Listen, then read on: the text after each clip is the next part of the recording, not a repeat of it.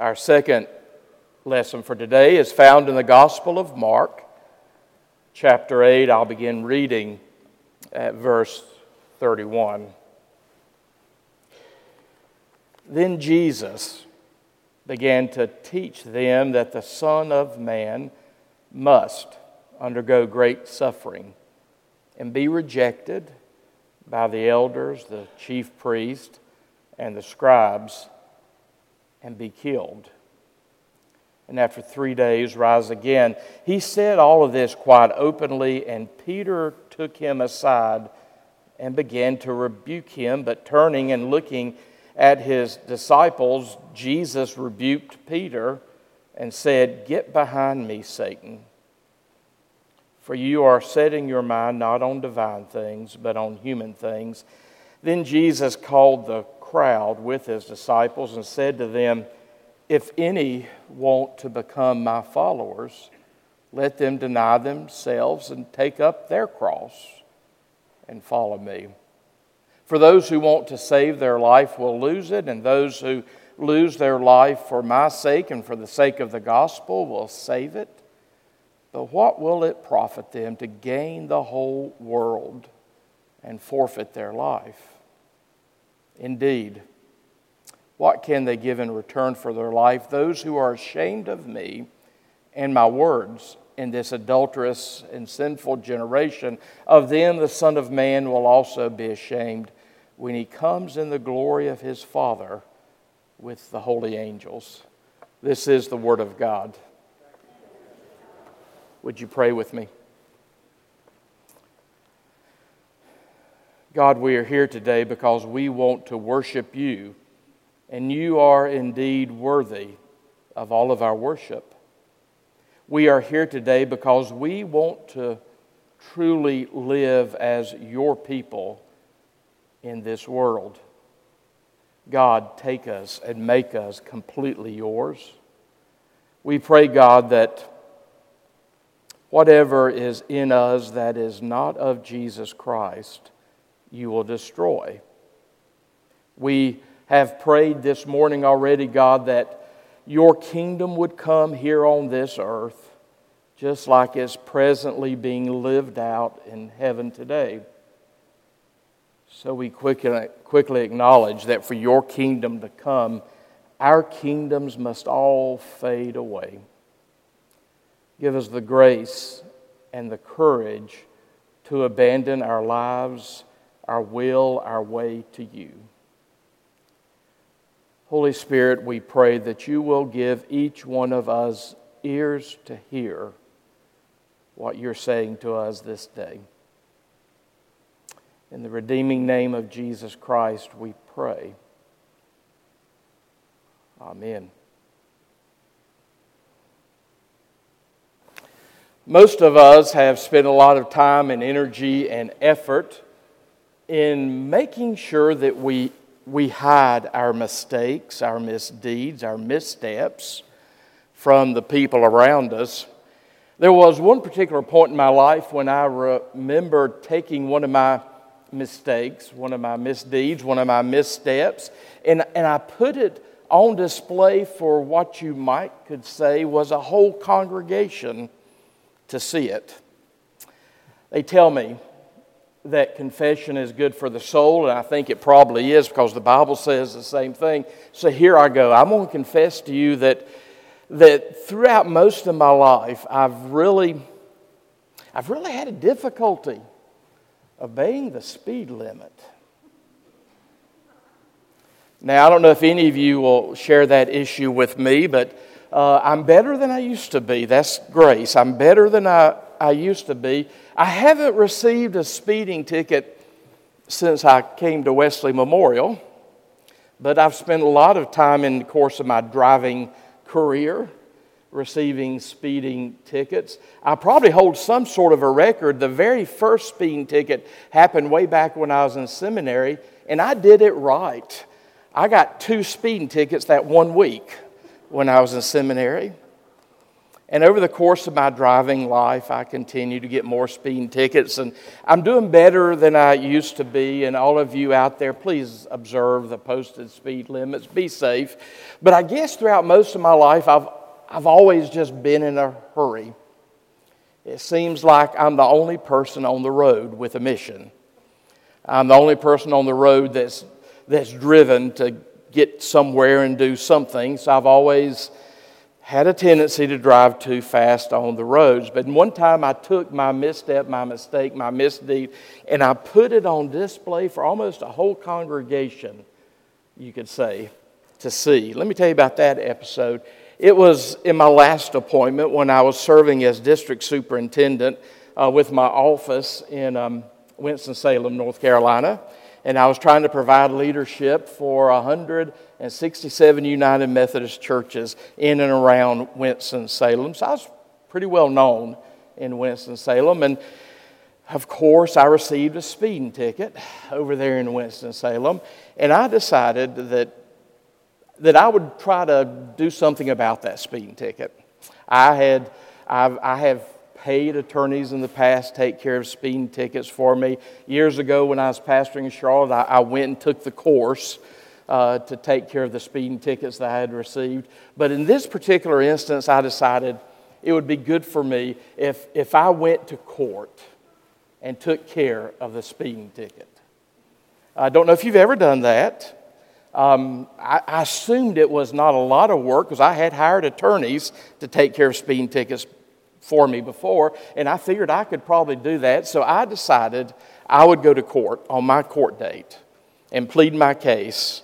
Because, of course, I had a good excuse for speeding to plead my case before the judge and uh, went to the courtroom that day in Winston-Salem, North Carolina. It was a very humbling experience. If you've, if you've never been in court with a room full of other criminals, it's a very humiliating experience, but this is something I was going to do. And I was grateful I showed up that morning at 9:30 and I didn't know what time they would call me to defend the charge of speeding and the speeding ticket that I had received. Uh, fortunately, they let the speeders take care of their issues first. So it was about 9:30. I, I got called before the judge, and, and I had worked. I had worked on my my speech that I was going to deliver to the judge. You may not know this, but uh, if you hit me in the right mood, I, I, I, can lay some words on you. And I was going to lay some words on that judge and plead my case for that speeding ticket uh, that I had received uh, on 40 there in Winston-Salem. And I, I, stood up before the bench and I, I started to talk, and she wouldn't even let me talk the gavel came down and she just ruled improper equipment and told me to pay, pay my fine and court cost, and, and she went on to the next case. Well, I guess that was okay. I left. I did what she said. I left, went back to my office, and I went and turned on my computer, and there was an email from the judge.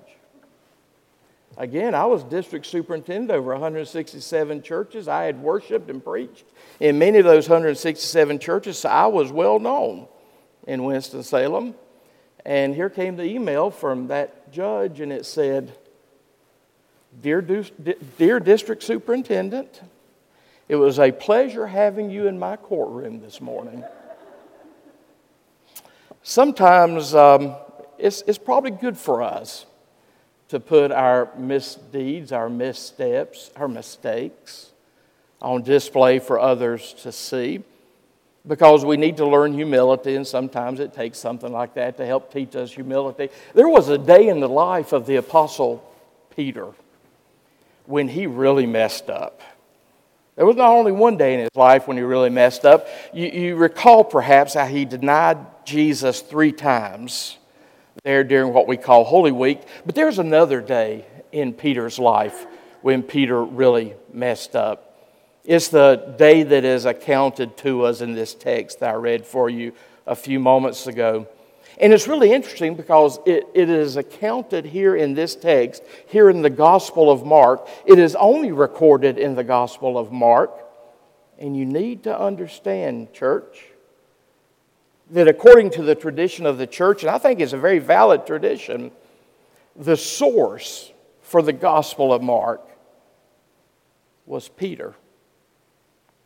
You perhaps recall Mark was not one of the twelve. So you should say, wonder where he got his stuff from. Well, according to the tradition of the church, and I think it's a valid tradition, he used Peter as his source. And it's only Mark's gospel that tells us about this particular day when Peter messed up so royally in the presence of Jesus. And it is rather amazing, but I can see Mark writing his gospel. And when you see Mark writing his gospel, you need to imagine Peter standing over his shoulder, helping him to know what to write. So, evidently, Peter said to Mark, Tell them about that day. Now, all the Gospels, Matthew, Mark, and Luke, tell us about this day that occurred here in Caesarea Philippi. It's only Mark's Gospel that tells us about how Peter messed up that day. And you see how Peter messed up this day. And I, I think Peter told Mark to make sure we knew about this. Because he knew that somehow, in some ways, it would bring some comfort to us as we seek to follow Jesus Christ. Make sure you notice what's going on on this day in which Peter messed up. Jesus is with his disciples and others in Caesarea Philippi.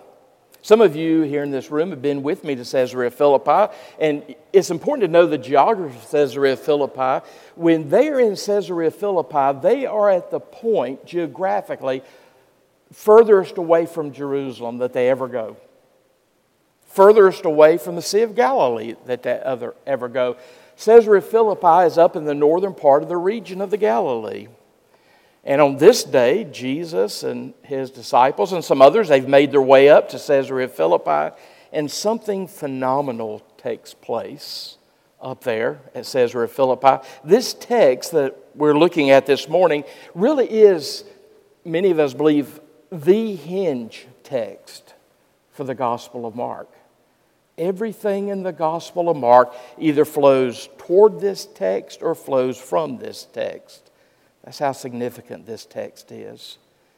Jesus is with his disciples and some other followers up at Caesarea Philippi. You need to understand Caesarea Philippi was a very cosmopolitan Greco Roman world Gentile city.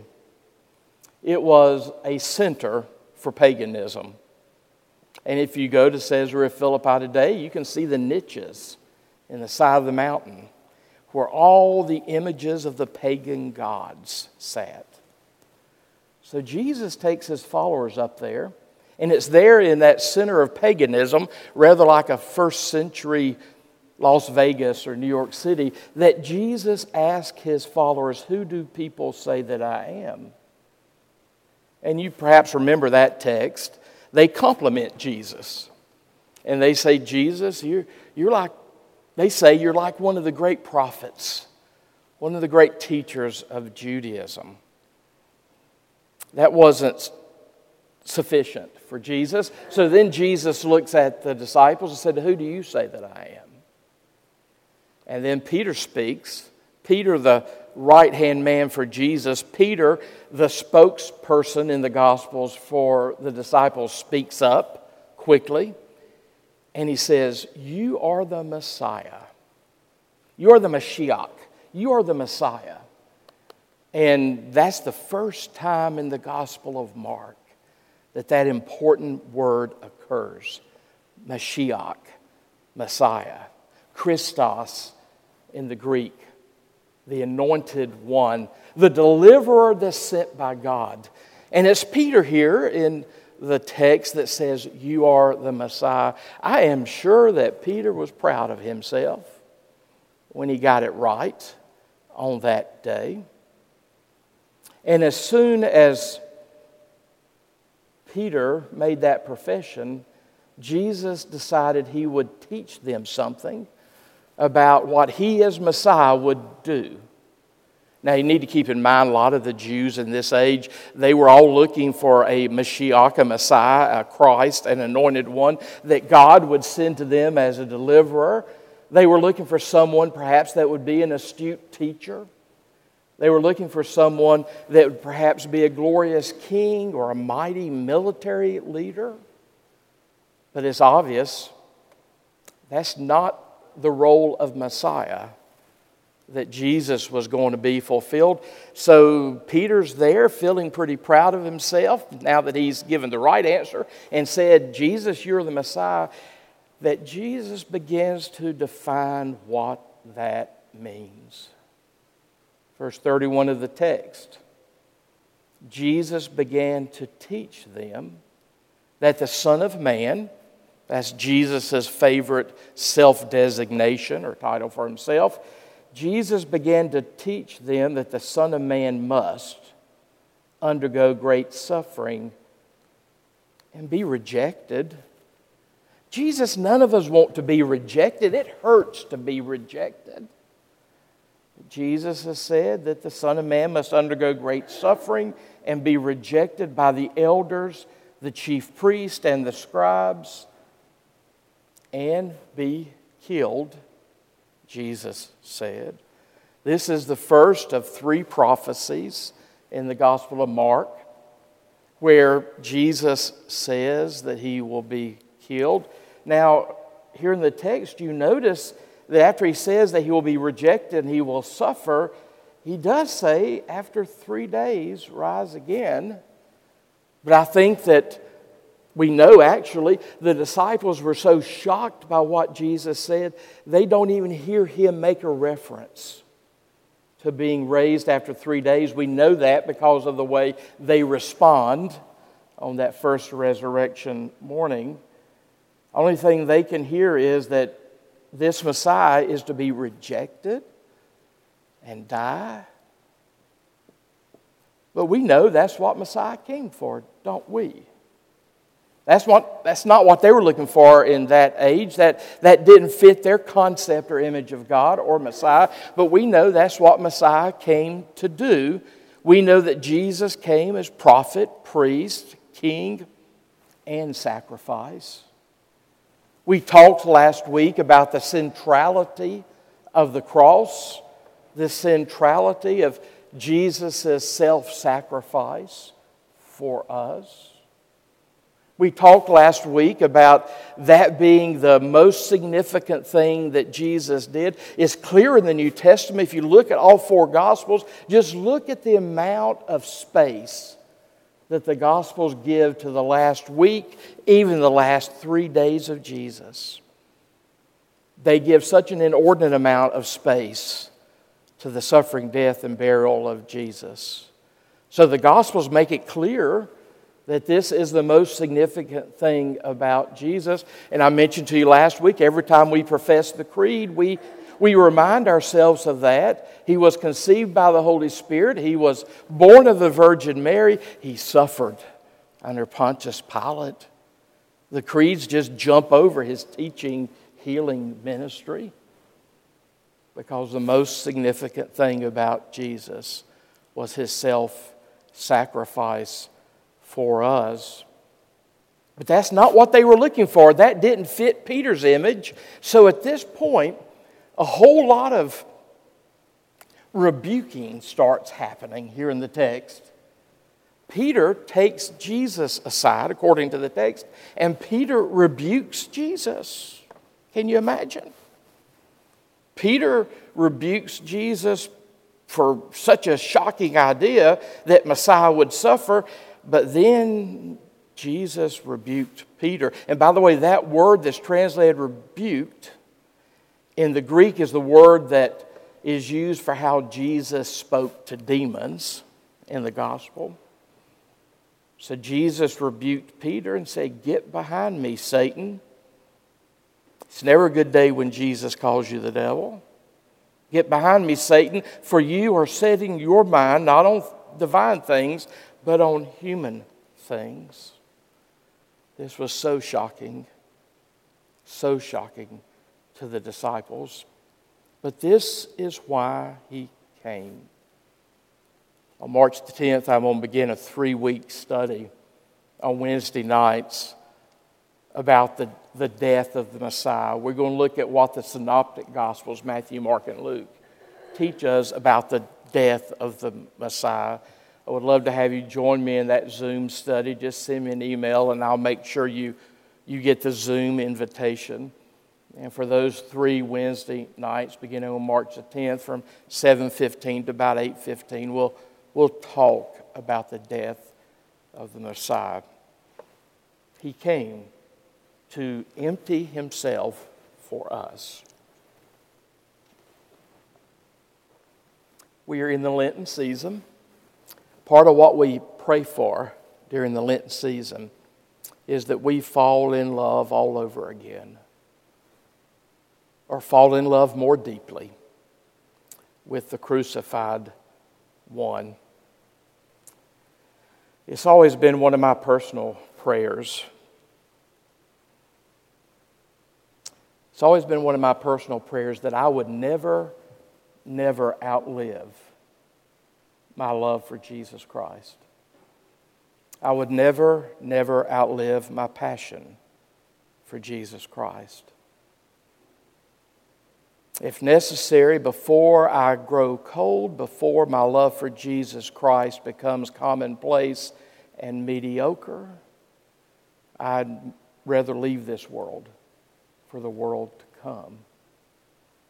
The hymn that we sang just a few moments ago was the, the first hymn years ago that led me to think about this and I hope that you paid close attention to the words of Old Sacred Head, now wounded, and you noticed how that hymn climaxed. The third verse, the hymn writer says, What language shall I borrow to thank thee, dearest friend, for this thy dying sorrow, thy pity without end? Then he says, Oh, make me thine forever, and should I fainting be, Lord, let me never, never outlive my love to Thee. The Messiah came to suffer. I hope during the Lenten season we, we fall in love all over again or to a greater extent with the crucified one. Jesus made it clear to the Gospels on this day to the disciples on this day that he came to suffer, he came to be a sacrifice for us. But then he continues his shocking monologue with the people that day. In verse 34, after he has shocked the disciples, it says he called the crowd to himself. And then when he called the crowd to himself, what he says to the crowd is this Not only will there be a cross for Messiah, there'll be a cross for you too if you seek to be one of the Messiah's followers. So he called the crowd to himself and he says, If any want to become my followers, let them deny themselves. Learn how to say no to themselves. Let them deny themselves, take up their cross, their cross, that Roman instrument, not Jewish instrument, that Roman instrument of great torture and death and execution. Let them deny themselves and take up their cross and follow me. For those who want to, to save their life will lose it. And those who want to lose their life for my sake and for the sake of the gospel will save it. For what will it profit them to gain the whole world and forfeit their life or their soul? One of the heroes, the modern heroes of the Christian faith, is Jim Elliot. Perhaps you've heard the name Jim Elliot. In, 1950, in the 1950s, Jim Elliot became a missionary with the Wycliffe Bible Translators. That's an organization that is still working to try and make sure that every language group in the world can have the scriptures in their language. And Jim Elliot was working with the Wycliffe Bible translators, and he wanted to go work among the Auca Indians of Ecuador. So he flew the airplane with some colleagues to Ecuador in 1956. And after he landed there among the Auca Indians, and it really was, uh, it was fear, it was misunderstanding, it was distrust. The Auca Indians arrowed and speared Jim Elliot and his colleagues to death. So Jim Elliot and his colleagues there became Christian martyrs among the Auca Indians.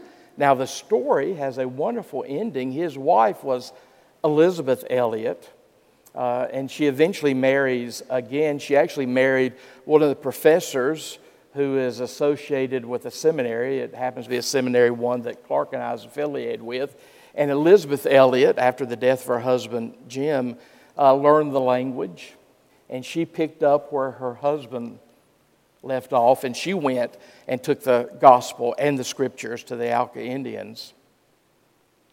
But Jim Elliot is a modern martyr for the Christian faith. You know, I don't know, I can't say one way or another whether or not you and I will ever be called on to die for our faith in Jesus Christ. But we need to remember, even though that's unusual here in this society, that the Christian religion is still the most persecuted religion on planet Earth. The most conservative estimate is about 90,000 Christians every year die for their faith in Jesus Christ. That's one Christian dies as a martyr every six minutes. Now, we can't imagine that happening here in our nation. But who knows? Christians throughout our history have been called on to pick up their cross and to die for Jesus Christ. It could happen. But one thing I know this morning is this Jesus may not be asking us this morning to die for him. But Jesus is certainly asking us this morning to live for Him.